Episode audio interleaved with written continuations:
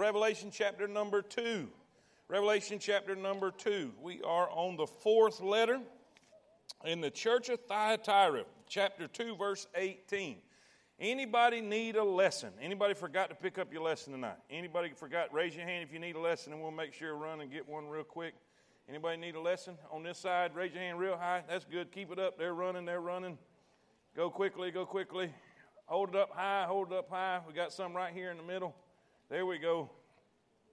All right. Anybody on this side? Anybody on this side? All right. All right all that space, all that space in the middle, and y'all want to sit in the back. What's wrong with you people? Especially in ones way back there. Amen. I see you back there. All right. All right. All right. We all ready? Say amen. amen. All right. Here we go. Here we go. Revelation chapter 2, verse number 18. And unto the angel of the church in Thyatira write, These things saith the Son of God, who hath his eyes like unto a flame of fire and his feet are like fine brass.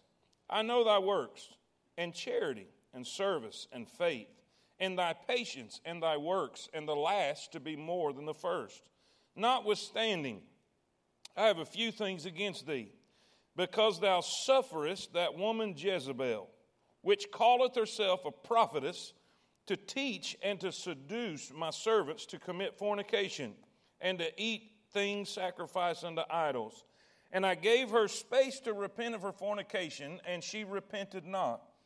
Behold, I will cast her into a bed, and them that commit adultery with her into great tribulation, except they repent of their deeds. And I will kill her children with death. And all the churches shall know that I am he which searcheth the reins and the hearts, and I will give unto every one of you according to your works. But unto you I say, and unto the rest in Thyatira, as many as have not this doctrine, and which have not known the depths of Satan, as they speak, I will put upon you none other burden. But that which ye have already, hold fast till I come. And he that overcometh and keepeth my works unto the end, to him will I give power over the nations. And he shall rule them with a rod of iron, as the vessels of a potter shall they be broken to shivers, even as I received of my Father. And I will give him the morning star. He that hath an ear, let him hear what the Spirit saith unto the churches. Lord, I desperately need you tonight. I pray that you'll touch us tonight. I pray that you'll open our hearts and our minds. And uh, Lord, let us see how close to this we really are. I pray that you will convict us of sin, challenge us to to understand the dreadfulness of sin, the seriousness of sin, and Lord, the seriousness of tolerating false teaching and false doctrine. God, I pray that you'll help us all. I know there's probably worked hard all day, and most everybody here is wore out. And Lord, they're here. They're here to study, they're here to learn, they're here to grow. And God, I pray that you help me to communicate what I've studied. And Lord, bring back to my mind the things that I've read over and over. I pray that your perfect will be done. Lord, we'll thank you for all that you do. In Jesus' name we pray. Amen. Amen. You may be seated. if we can put the if we can put the map up, if you will, if you have a chance to put that map up. Uh, this is this is where we are we are working. This is where we have been teaching. Uh, these are the seven churches uh, in Asia Minor. And uh, we said this was the mail route. This was the mail route Ephesus, Smyrna, Pergamum, Thyatira, Sardis, Philadelphia, and Laodicea. Uh, keep in mind, I haven't really said this much throughout these, these letters, but keep in mind that there were other cities and other churches in these areas, but these were chosen. And, that, and, and for a reason, because of what was happening and what God wanted to teach us about the future. But these here were chosen. Last week we talked about Pergamum, and now we're looking at Thyatira. If you was to see a, a, topical map of Thyatira, you'd understand it's really insignificant. I mean, it was really a, a smaller city, uh, probably the smallest of all seven. And, and, and, and in the big scheme of things, it was probably the most insignificant of all seven. But it has the largest letter. It's the largest letter out of all of them. Now, why, why do you think that is? That's what we're going to deal with a little bit tonight. Here, uh, let me give you a little background before we jump into the outline there. Let me give you a little background of the city and uh, of the church there. uh, there's not a whole lot known about the church at Thyatira as far as how it got its beginnings and how it was started. Uh, some, you know, some, some scholars say it's a, it's a possibility that Lydia, uh, how many of y'all remember the, the, the, the seller of purple uh, in Philippi who, who Paul won to Christ? Really, uh, they said uh, that she was the first convert on the European continent uh, of the Apostle Paul. it's a great possibility that she started and her family was saved, and they could have been instrumental in starting the church there because that's where she was from. And, but whatever the case may be, it's, it's really irrelevant. Uh, some say that it may have just been from his missionary works, Paul's missionary works from the, uh, uh, the church of Ephesus. You remember we said that all of Asia has heard the gospel from that, the, the, the point of uh, Paul in Ephesus. So we, we see it has a congregation here in this city. Now let's talk about the city. It's, it's built in a plain. It's built in a plain. It was really flat. There was no uh, uh, uh, Acropolis there. Uh, it was a city that was started er, or founded by one of uh, Alexander the Great's successors. Then it was taken and annexed by the Roman government, and uh, it was under basically the control of the Roman government. It was primarily used to uh, defend Pergamum, to give, uh, it was a, a, soldier's outpost to uh, defend and help defend Pergamum because Pergamum was a whole lot bigger city and a whole lot more important city.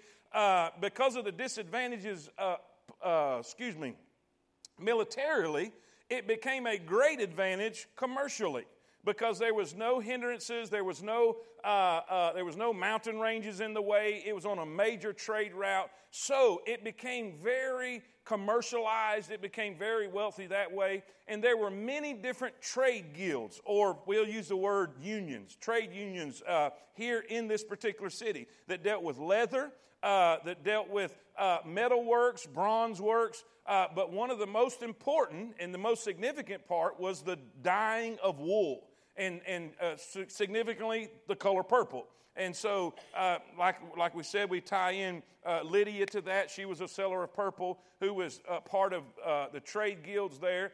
Now, why is that important to know?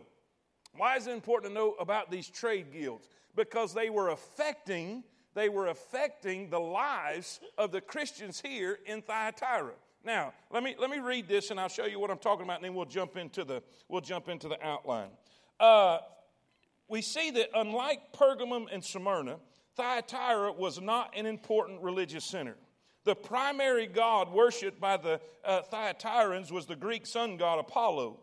Nor does it appear that there had been a sizable Jewish population. The pressure that was they faced uh, uh, for the Christians in Thyatira came from the guilds, from those unions. To hold a job or run a business, it was necessary to be a member uh, a part of one of these guilds. Each guild, now watch this. Each one of these guilds, each one of these unions had its patron deity in whose honor feasts were held, complete with meat sacrificed to idols and sexual immorality. Christians faced the dilemma of attending those feasts or possibly losing their livelihoods. In other words, if you were part of the guild, you had to go to the ceremonies and you had to go to the feast. And you remember what we said in Pergamum? That all of life, all of life was connected to their religions. I mean, it was just as it, the, everything in the social part of the life was connected to the religious part. So, in order to be in the guild, you had to go and be a part of all of the, the, the sexual immorality. I mean, if you want to put it this way, it, it, without being crass or, or gross, they basically had religious orgies and, and sacrificed animals and was part the, the priests and the priestesses there were basically prostitutes that were used in the worship in these guilds. Now if you lived in that place you had to have to be a part of the guild to be able to make a living. And so here we have a church congregation that's in the midst of all of this debauchery and in the midst of all of this wickedness and they've got to they've got to make a decision how, what do we do? How do we, how do we operate? Because God's word was, is without a doubt clear on what sexual immorality is. Say amen right there. Now, with that being said, knowing that background, knowing the, knowing the, the, the, the, the you know, what, what the history is there, let's go into the chapter. Let's start reading the verses and deal with the letter itself. Now, don't forget, don't forget, every single letter is addressed by the one in the description given in chapter number one. If you remember that, say amen. Every single letter, he, he begins with a description of himself. Jesus, the Son of God, is writing the letters to his church, and now he begins to describe. And I need y'all to pray for me too. For some reason, I, I, I just feel Satan's fighting this, and, and, and he's good at what he does, but greater is he that's in us than he that's in the world. Say amen. How many y'all love me? How many y'all pray for me? Pray for me while we're doing this, because I, I, I need to feel God's presence, and, and man, Satan don't want us to hear this. Verse 18, verse 18, it says, And to the angel of the church in Thyatira write, these things saith the Son of God, who hath eyes like unto a flame of fire, and his feet are like unto fine brass. Now, here is a significant thing that I did not see before uh, when, I was, when I was studying over this. Uh, every single letter had a description given in chapter 1, except this one. He changed it. He changed it. He used part of the description, but he changed it. In chapter 1, he, he, the description is given as the Son of Man. But here, he says the one writing to you is the Son of Son of God. And it's very significant. Anytime you see a change like that, there is a purpose and there is a reason behind that. Uh, and, and, what will that be? What will that be? Here, if you want to write notes down, write this down. The description given in this letter, in the, in the, in the approach and in the address, it revealed his deity. Put that down. It revealed his deity. He was the Son of God. now, why is that significant? Why is that significant? If you will look in Hebrews chapter number two, anytime you see the Son of Man, Jesus as described, because he's called the Son of God and he's called the Son of Man in many places.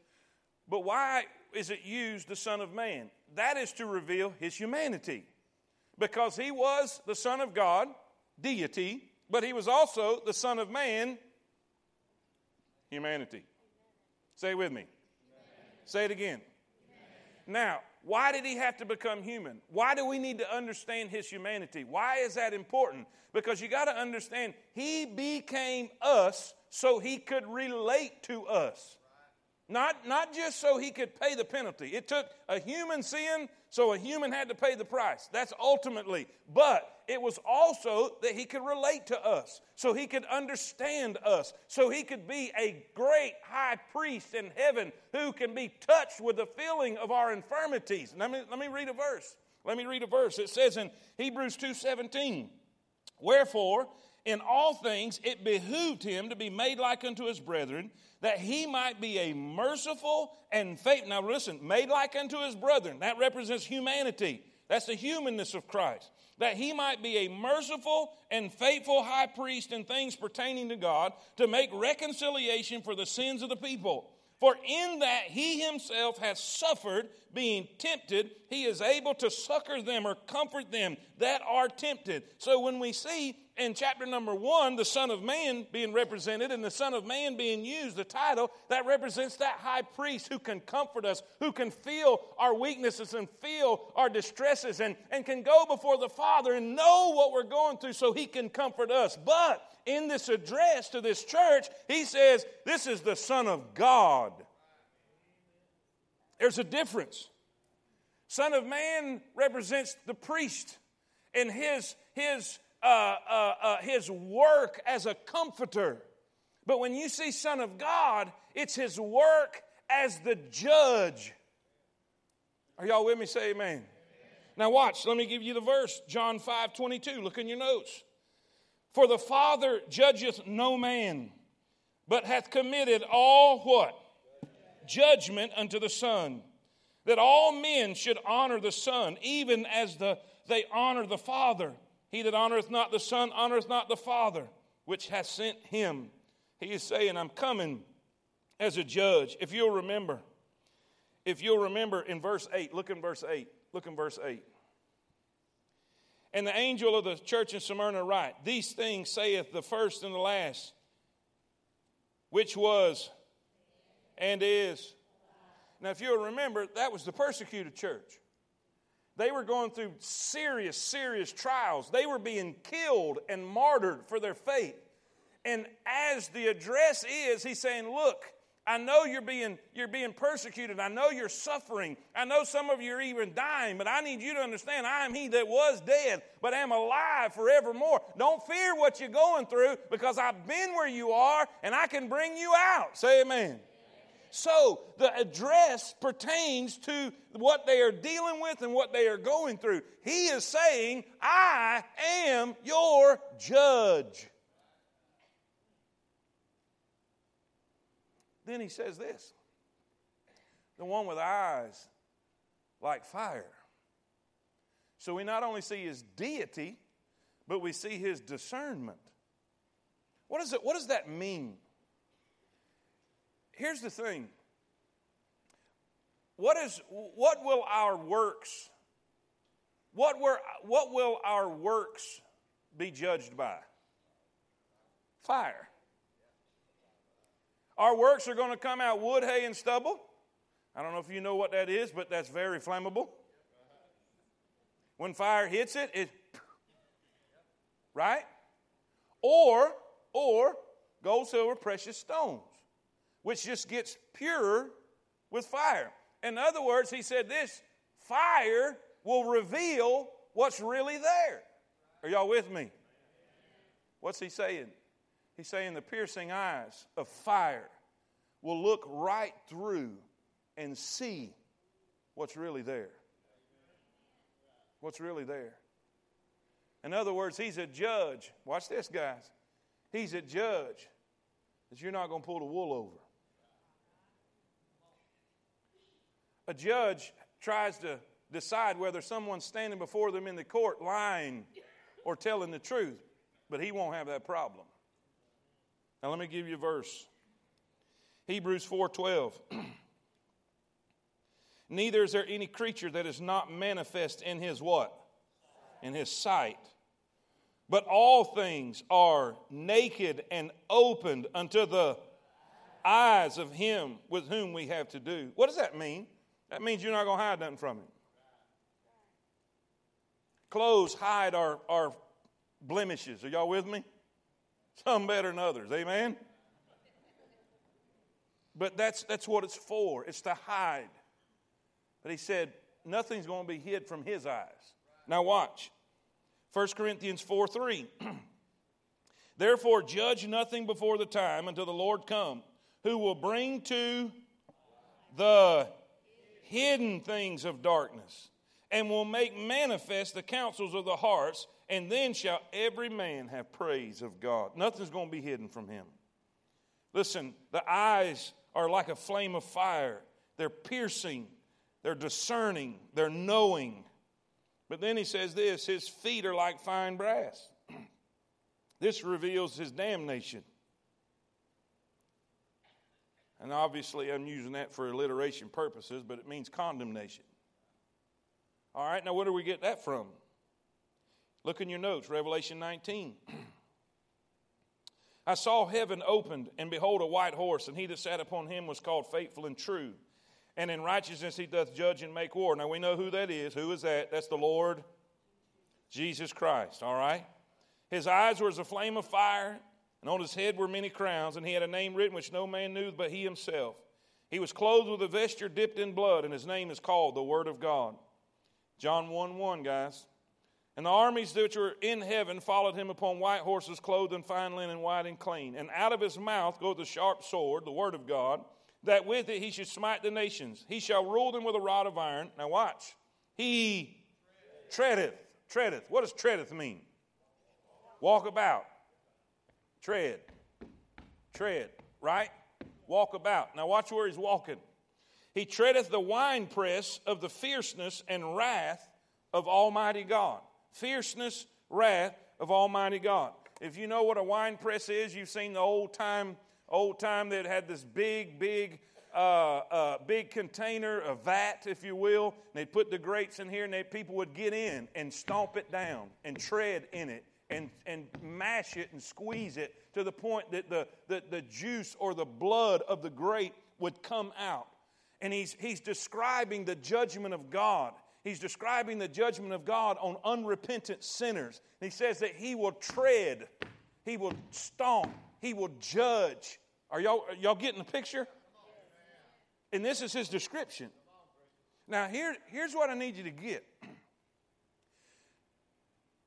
This letter is being read to a real congregation just like you. Now, can you imagine? Can you imagine sitting in the congregation on a, on a regular Sunday and expecting to, whatever, whatever you come expecting for, and you're sitting in here, and, and, and the pastor stands and says, We've got a word from God. This is what he wants you to know. Dear temple, dear temple, the one, the Son of God, with eyes like fire and feet as brass that's burned in a furnace. Can you imagine what they're thinking? Can you imagine the church before uh, uh, uh, Smyrna uh, that, that was going through great persecution and, and going through very great difficulty, who were suffering and, and, and probably no telling what their, their, their mental state was, and said, Hey, dear Smyrna, let me tell you something. I'm he that lives and was dead, but I'm alive forever. Can you imagine how encouraging that is? But here in Thyatira, we have a congregation that's gathered together to hear from God. And they hear the one that's talking to them is coming as a judge. And it don't sound like he's too happy. Are y'all with me? Say amen. amen. Listen, we see Jesus, and, and let me say this. Let me say this. There's a ditch on both sides of every road. Are y'all with me? There's a ditch on both sides of every road. And let me explain what I'm saying. Let's, let's keep reading. I know thy works. Verse 19. Verse 19. I know thy works. And charity. What's that mean? What's that mean? Love. This is the first time it's mentioned of any of the churches. That this church was a loving church. This church was a loving church right? Now, now, as we read a while ago, he, he goes down, and I'm, I'm going to give you them. I'm going to give you them. We'll talk about them in just a second. But, but here we have a church that's, that's known for its love, but they're tolerating sin. All right? Then over here, if we go back to Ephesus, we'll find out and we'll read about a church that didn't put up with jack, nothing Zero. They didn't put up with no sin. They tried everything. They tried the prophets, the apostles, everything. They made sure they dealt with sin, but they were lacking in. Guess what? They were not putting up with sin, but lacking in love. Ditch. Over here, over here. Man, we got all kind of love, but we're tolerating sin. Ditch. There's a road in the middle. You don't have to be so, so mean and hateful. But over here, you can't be so loving and tolerant that you put up with anything. Now, do you understand what I'm saying? There's a ditch on both sides of the road. And we have to have balance, guys. Watch this. I know thy works in charity and service and faith and thy patience and thy works, and the last to be more than the first. I mean, this is great. This sounds great. Look at look in your notes.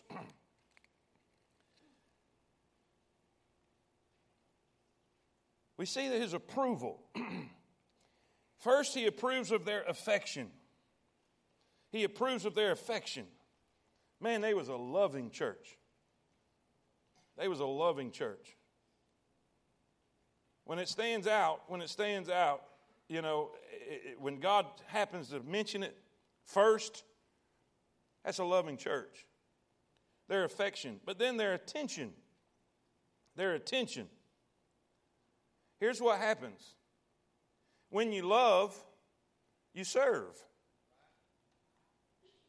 You serve. What t- t- somebody let's let's go over let's go over our, our our theme or our motto here at church. Loving God, loving others, and you know the people that will serve, the people that will love. You know the people that don't serve are the people that don't love. Because when you truly love someone, you want to serve them. You want to do something for them. You want to be a blessing. In this church, they were willing to love and they were willing to serve. Man, they were involved. They were participating. They didn't have to be bribed or begged to do anything. And here's the thing why? Because they love people. They love God and they love people. And so they were willing to serve. Are y'all with me? Say amen. Man, it's quiet tonight. Help us, Lord. Then we see their assurance. Write that word down. And this is more. This is more than an assurance of who God is, faith that way, or a belief. This is faithfulness.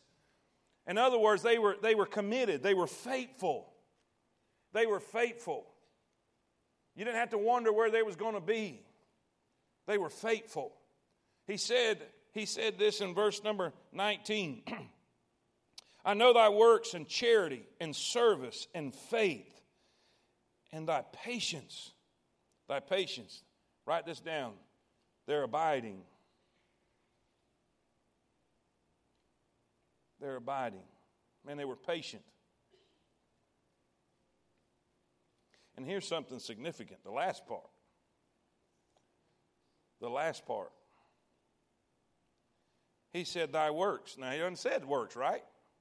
He didn't use that one already at the top. So why did he say it twice? Well, look what it says after that. I know thy works, and the last, the last what? Works, to be more than the first. Now, what does that mean? This is what it means. They were abounding. How many y'all, how many y'all have seen people come to church and uh, and man, right in the very beginning, they was on fire. I'm talking about they couldn't do enough for Jesus. Are y'all with me? I mean, was that everything? Was volunteering for anything? Was go, real gung ho? And I'm talking about, well, I'll tell you like this. I, I, I, how many empty seats do y'all see tonight than was the very first night of Revelation? Have you ever heard the phrase, a new broom sweeps clean? Everybody's excited about something new in the beginning, but then you kind of start hot, but cool off. Not this crowd. He's saying, listen, you haven't done nothing but got better, and you're abounding. And, and, and your work, your work and your service now is even more than when you started. Now, I don't know about y'all. That's wonderful. That's wonderful. I, I would like to know that all of our volunteers are wanting to do more now than when they begin. Not quitting on us. Hello? This church. So, man, I tell you what, so far, if we didn't go into the next verse and just stop right here, this is every pastor's dream. But there's a problem. But there's a problem. He's coming as a judge because there's a serious, serious problem. Now, before I go into verse, verse 20, what do we need to learn from that? Looks can be deceiving. Just because a church looks really good from the outside, just because it has a lot of programs and they're all over the community feeding the hungry and and, and serving widows and, and doing all of these things. And, and just because they're, they're very friendly when you walk in the door and very loving when you walk in the door, and man, they make you feel welcome when you walk in the door. And, and even though, uh, man, there could be some major problems. Looks can be deceiving. What this world, what this world looks at as success, God may be seriously upset about. Y'all with me? Say amen. Now, what is that? Verse 20. Verse 20. Notwithstanding, I have a few things against thee, because thou sufferest you tolerate, you allow that woman Jezebel, which calleth herself a prophetess, to teach and to seduce my servants, to commit fornication, and to eat idols, eat things sacrificed unto idols. And I gave her space to repent of her fornication, and she repented not. Behold, I will cast her into a bed, and them that commit adultery with her into great tribulation, except they repent of their deeds. Verse 23 I will kill her children with death. Whew. Now, what in the world's going on? What is happening? Uh, first, we'll have to go figure out who Jezebel is. Most of you know, if you've been in church any amount of time, you've studied the Old Testament any amount of time, you understand who Jezebel is. I don't believe, I don't believe that this particular woman in this particular congregation, her real name was Jezebel. I believe he's approaching and he's addressing her spirit, her behavior, the influence she has. In other words, this is a woman who acts like Jezebel of the Old Testament. If that makes sense, say amen. Now, there's a great possibility. There's a possibility her real name could have been Jezebel, but I don't believe so because nobody named their kids Jezebel after Jezebel. Seen a lot of dogs named that, but no children. Say amen. And if yours is, I'm, I'm, God bless you. I didn't mean nothing by it. Amen. But it's just, I, I don't believe this was her real name. I believe this was Jesus approaching and understanding. So let's go to the Old Testament. We're not going for the sake of time because clock's already messed up. uh, I'm going I'm to go there for you to explain this woman. She was a Zidonian princess, okay? She was a, a Zidonian princess who Ahab, which was probably one of the wickedest kings that Israel ever had, and the weakest, by the way, he's a little pansy, married this woman. She came and influenced him and manipulated him in the worst kind of way. She was basically, she was basically the power behind the throne. He was the king, but she controlled the king. Are y'all with me?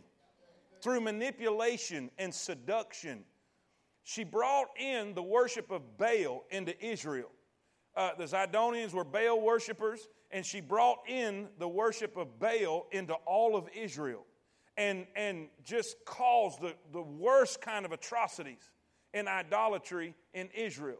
Now, with that, then she went and killed the true prophets of God. Are y'all with me? Say amen.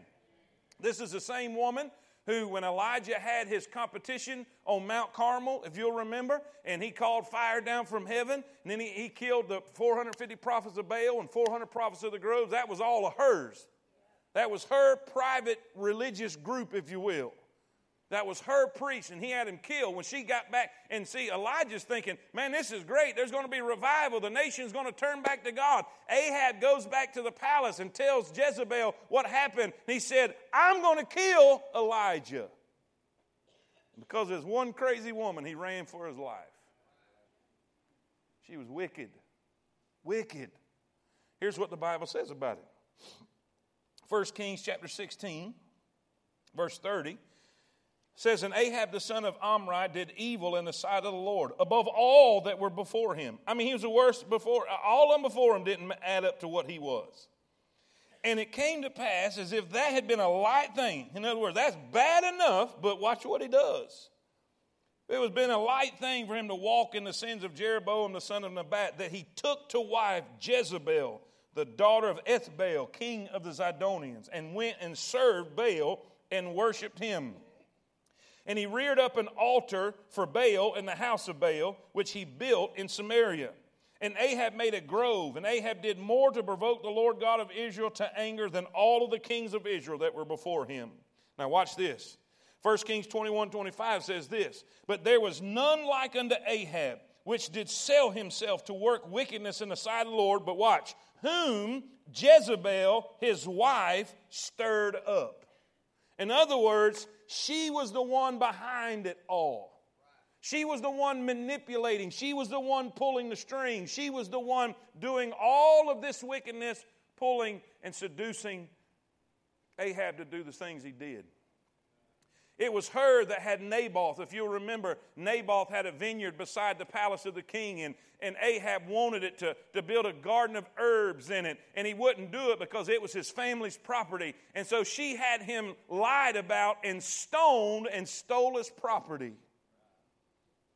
And later on, you'll find out, you'll find out that Ahab is killed and the dogs licked his blood. And, and when Jehu came to, to bring judgment to Jezebel, they threw her over a wall and she splattered on the ground. And he trampled her with the horse's hooves, went in and got something to eat and said, Hey, she is a king's daughter. Y'all need to go bury her. They came back out and all they found was a skull, the palms of her hands, and her feet. What are you saying? I'm saying this there is a payday someday.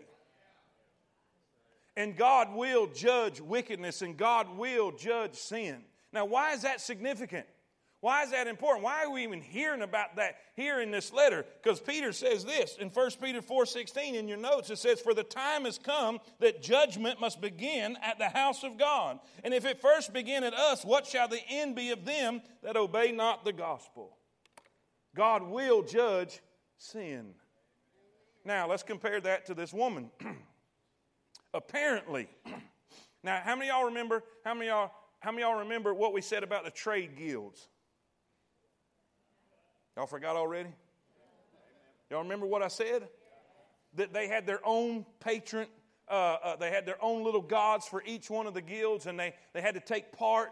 Now, now these are these are real Christians. Now, now keep in mind this too that I, I, it never even dawned on me till till I, I've been really digging into this and studying this we, it's hard to understand.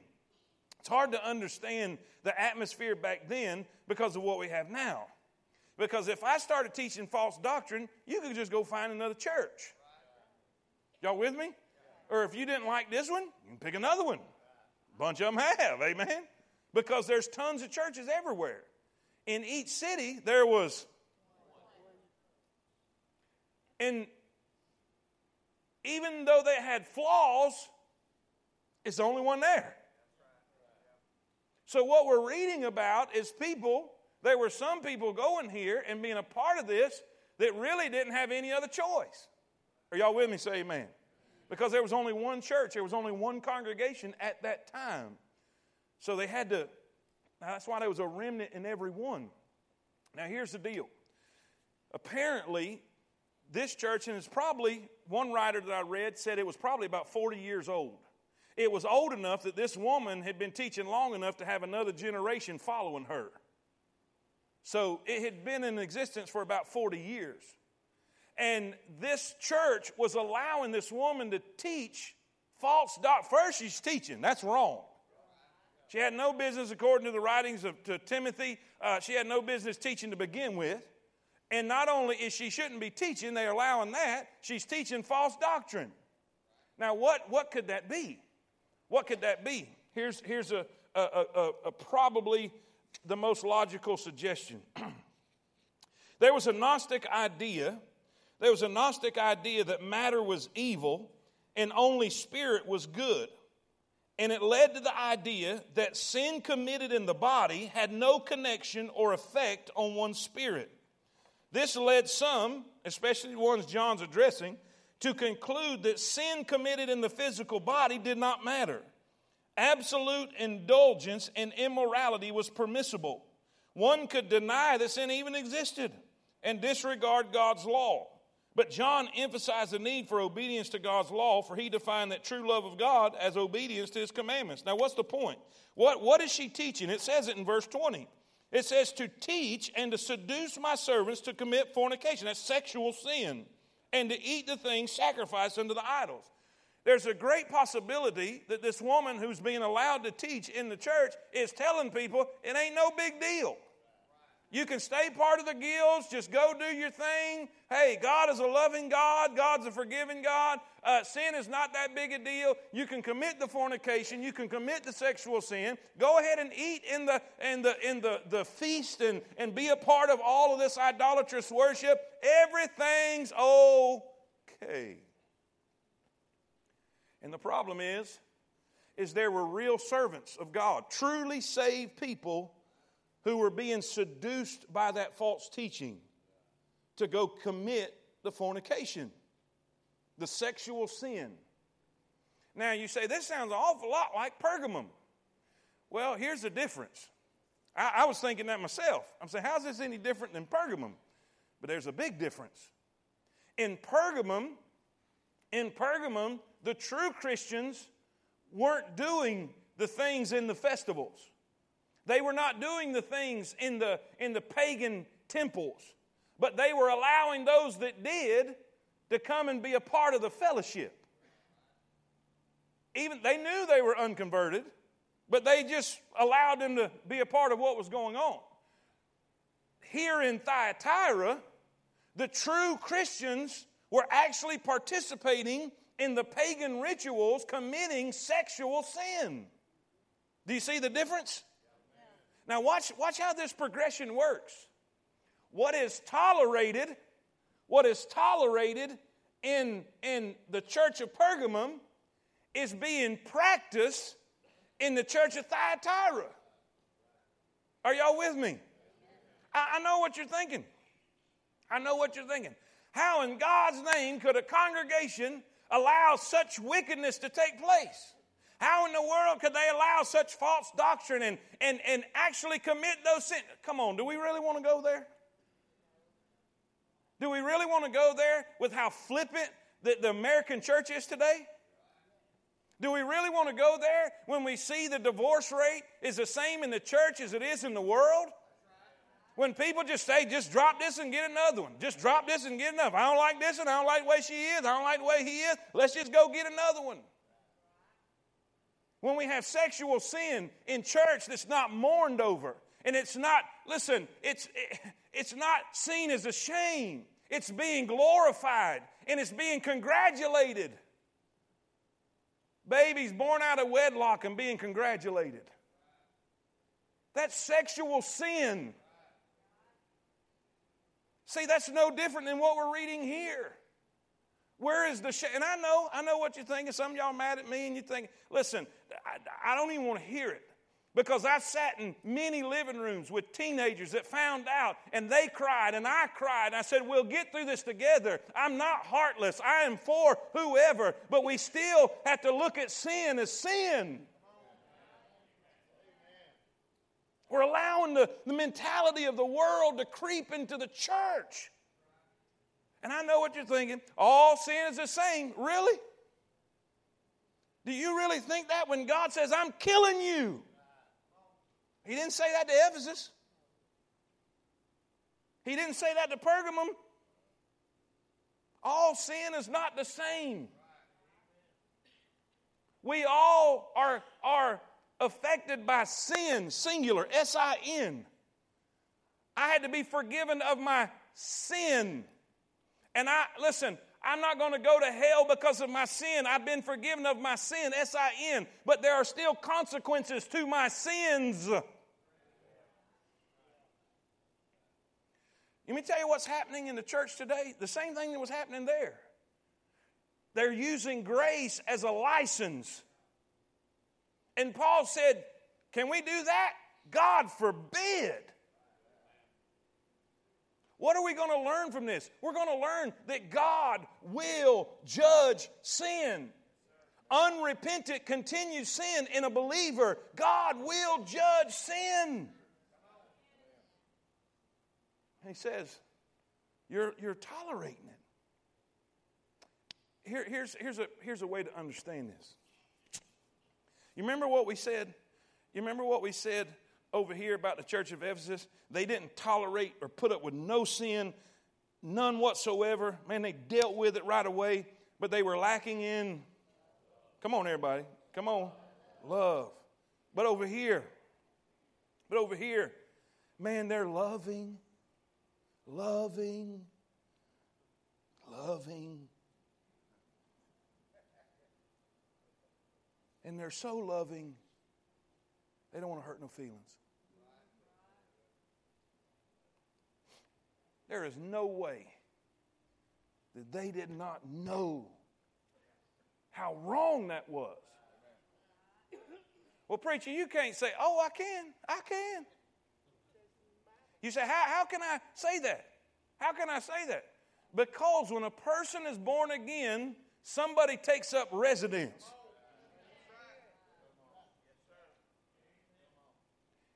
He's the Holy Ghost. And before you can do something stupid, He's telling you, don't do that. And in order to do something ignorant, you, you got to, on purpose, not do what you know He's telling you not to do. I love when people say, Preachers, is this a sin? And I don't even have to ask what. I'll just say, Yeah. Because if you have to ask, you're already convicted about it. Here's the thing some of you think I'm just being too old fashioned, too mean, too whatever. Listen, when you can be shacking up, living together in blatant adultery, blatant fornication, and coming here and sit in an atmosphere like this with no issues, no shame in your game, there's a problem. But it happens every week. And you know why? Because we're living in a time See, some of y'all are so shocked right now, you're, you're having a hard time catching your breath. And you know what that means? That means that I haven't been preaching on it enough. I've been tolerating it. Now, don't get me wrong. Anytime I am made aware of a blatant sin that we, have, we, we deal with, it happens. It's happened in the choir, it's happened in the sign team, and usually people do get mad and don't understand why I have to deal with something. But it's still there. But we're living in a world and we're living in a time where sin is not dealt with like God wants it dealt with. It is tolerated. It is tolerated in the name, watch this now, in the name of love. You know what this letter is teaching us? And, and, and I hope y'all don't think I'm being arrogant or I'm not. Man, this is burdening me. Because, because we're going to deal with this in a couple weeks on Sunday. God is piling this up. This is not the only time we're going to deal with this. We're going to get the whole Sunday crowd.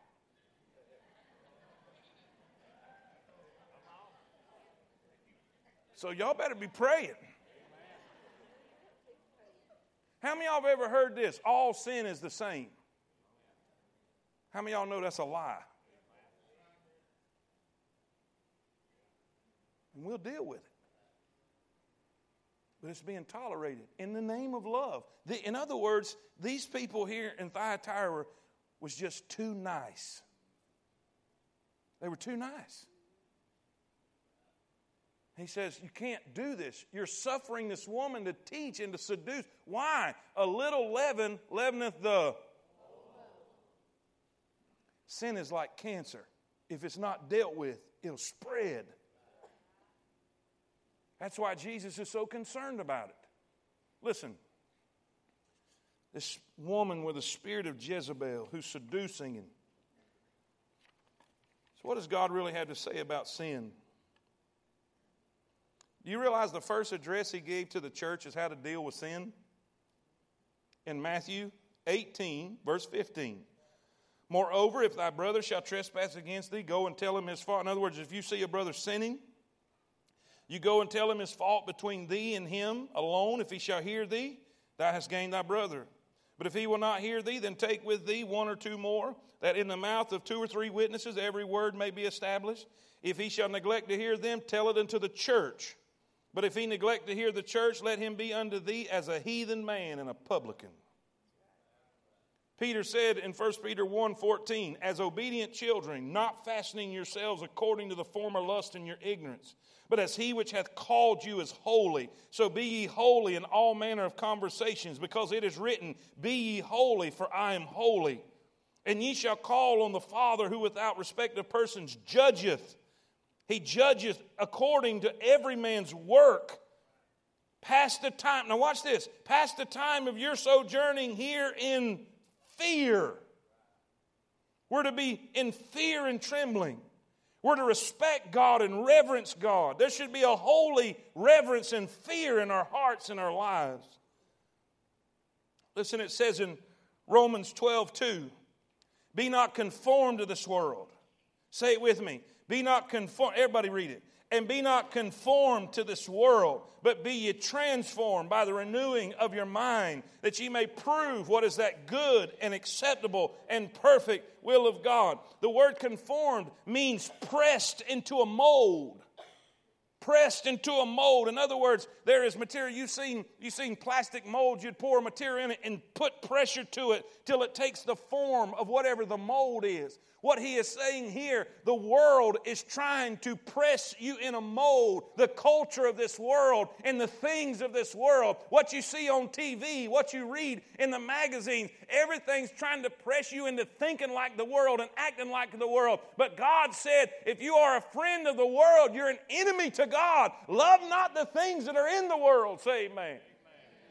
So, how can we keep from being conformed to this world, the philosophies of this world, the activities and the sins of this world? How can we do that? By transforming our minds. But be ye transformed. Don't be conformed, but transformed. Transformation happens from the inside out. Transformation of what? Your mind. As you feed your mind the Word of God, it begins a process of transformation where you begin to think God thoughts and think godly ways, and your mind changes about the things of this world. And you can't love God like you need to unless you hate the world. And a church that's popular with the world, a church that's famous with the world, a church that the world thinks is great and wonderful, God thinks is horrible. Listen, what's their problem? There was fellowship with sin.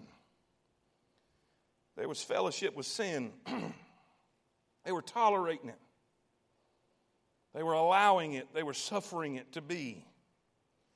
Romans 12, 2, be not conformed to this world. Excuse me, let's go back to 2 Corinthians 6. What agreement hath the temple of God with idols?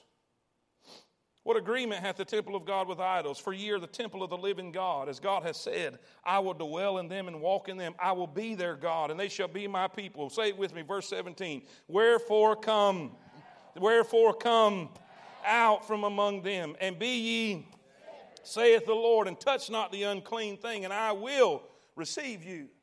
Preacher, what does that mean? That means we need to be different. I'm not saying weird. I don't, I don't think you have to be weird to be a good Christian, but you do have to be different. You do have to be distinct. You, you, do have to have a way about you in your behavior, in your dress. I'm here to tell you, I am sad and brokenhearted by what I see God's women wearing around people not just at Walmart, to God's house. And the behavior of men not being gentlemen, God, we've got to come out from that. We've got to separate ourselves, not to be holier than thou, but give somebody something to look to.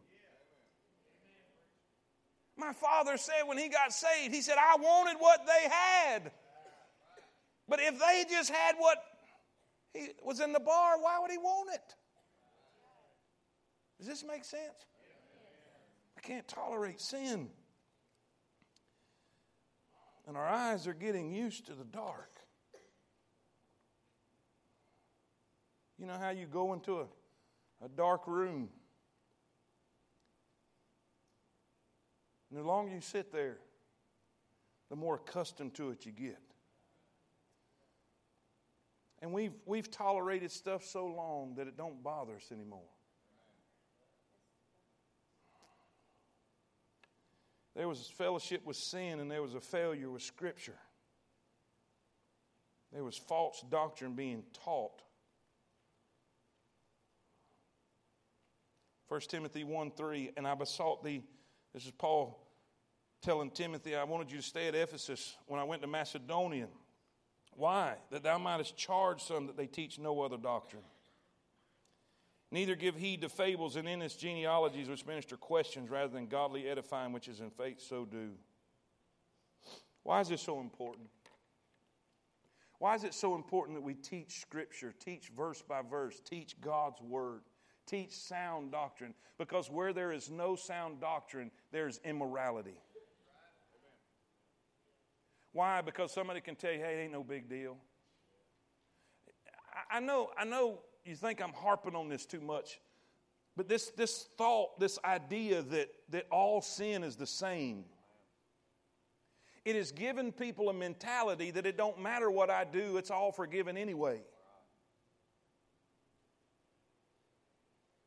You, you can't tell me, you can't tell me that killing someone is the same as stealing a piece of bubble gum. God looked, God looked at the church of Ephesus and said, You don't love me like you used to. That's a sin. But, but over here, this is sexual immorality. And God says, I'm going to kill those that are not repenting of it. You see, there's a difference. And the mentality that sin is no big deal. Listen, I'm forgiven the grace of God. Uh, you know, this, this crazy thought it's better to ask forgiveness than permission. Please. You don't understand the consequences of sin because sin will take you farther than you want to go, keep you longer than you want to stay, and make you pay more than you want to pay. Once you, once you cross that line, you're out of control. You, you're not in charge anymore. Why is doctrine so important? Ephesians 4:14 that we henceforth be no more children tossed to and fro and carried about with every wind of doctrine by the sleight of men, her seduction, her craftiness, her false teaching, self proclaimed teacher. They lie in wait to deceive. 1 Timothy 6 3 If any man teach otherwise and consent not to wholesome words, even the words of our Lord Jesus Christ, and to the doctrine which is according to godliness. Listen, look what it says in verse 22. Watch what he said I'm going to do. He said, I gave her space to repent, and she wouldn't. Watch what he said I'm going to do. Behold, I will cast her into a bed. Where did she do most of her sinning? In a bed. What is this? What is this reference? This is a reference to how many of y'all have ever heard the phrase, she made her, now she has to. In other words, the consequences to. That's what he's saying. In other words, this woman is destined for eternal punishment. Now, watch and them that commit adultery with her into great tribulation, except they repent of their deeds. This is talking about this is talking about a tribulation, not necessarily the tribulation that we're going to read about here in a few chapters, as much as what he's saying i'm going to deal with i'm going to i'm going to bring uh, judgment upon uh, christians who are disobeying who, who their deeds are wrong in verse 23 he says, I will kill her children with death, and all the churches shall know. I will kill her children with death. In other words, that second generation, she's been doing this long enough that there's a whole other generation of followers. He says, I'm coming to kill them. I'm coming to eradicate this sin out of the church. Why? Why? And all the churches shall know that I am he that searcheth the reins and hearts, and I will give unto every one of you according to your works. So all the churches will know I will judge sin in my church. In the very infant early church, there was a, a man and woman by the name of Ananias and Sapphira. Y'all, y'all, y'all heard of them. What God do to them? He killed them. He killed them. So I don't think that's biblical. The Bible says in 1 Corinthians 11 20, for this cause many are weak. This was, they were, they were dis, disrespecting and not reverencing the, the, the, the, Lord's Supper and communion and, and, and treating that carelessly. And the Bible says, for this cause many are weak and sickly among you, and many sleep. That means die.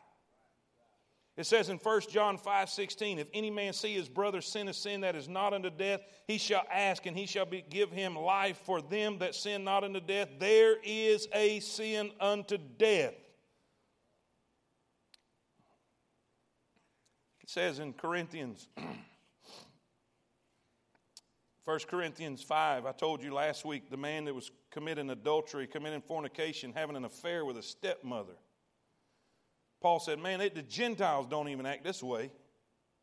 He said, You're puffed up and have not rather mourned. They were, they were tolerating it too that he that hath done this deed might be taken away from among you. For I, verily absent in the body, but present in the spirit, have judged already, as though I were present concerning him that hath done this deed. In the name of our Lord Jesus Christ, when ye are gathered together in my spirit with the power of our Lord Jesus Christ, to deliver one unto Satan for the destruction of the flesh, that the spirit may be saved in the day of the Lord Jesus. What are you saying? You know, charismatics will say that Baptists believe in eternal security. You can just live any old way and everything's okay. That's not what Baptists believe. Baptists believe in the judgment of God, in the chastening hand of God, the correction of God, the rebuke of God, to the point that if you do not straighten out your ways, God, there is a sin unto death. I believe a person can check out early if they do not repent. What do, we, what do we need to take from this lesson? Sin is a big deal. Sin is a big, big deal.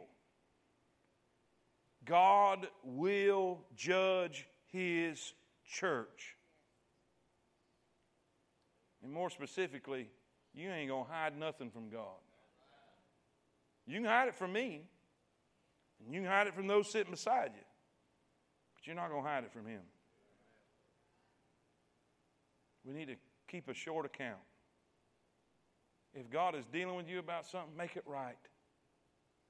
Say, preacher, I got, I got something that I, I keep falling back into. Get some accountability. Get some help with it. Talk to somebody. Because God will judge His church. I'll be honest with you. I'll be honest with you. I'm shaking on the inside. We should all take from this a new reverence and a new fear, godly fear for the God we serve. And know He wants us to be pure and holy and righteous. And all God's people say it. Dear Heavenly Father, Lord, please help us to take an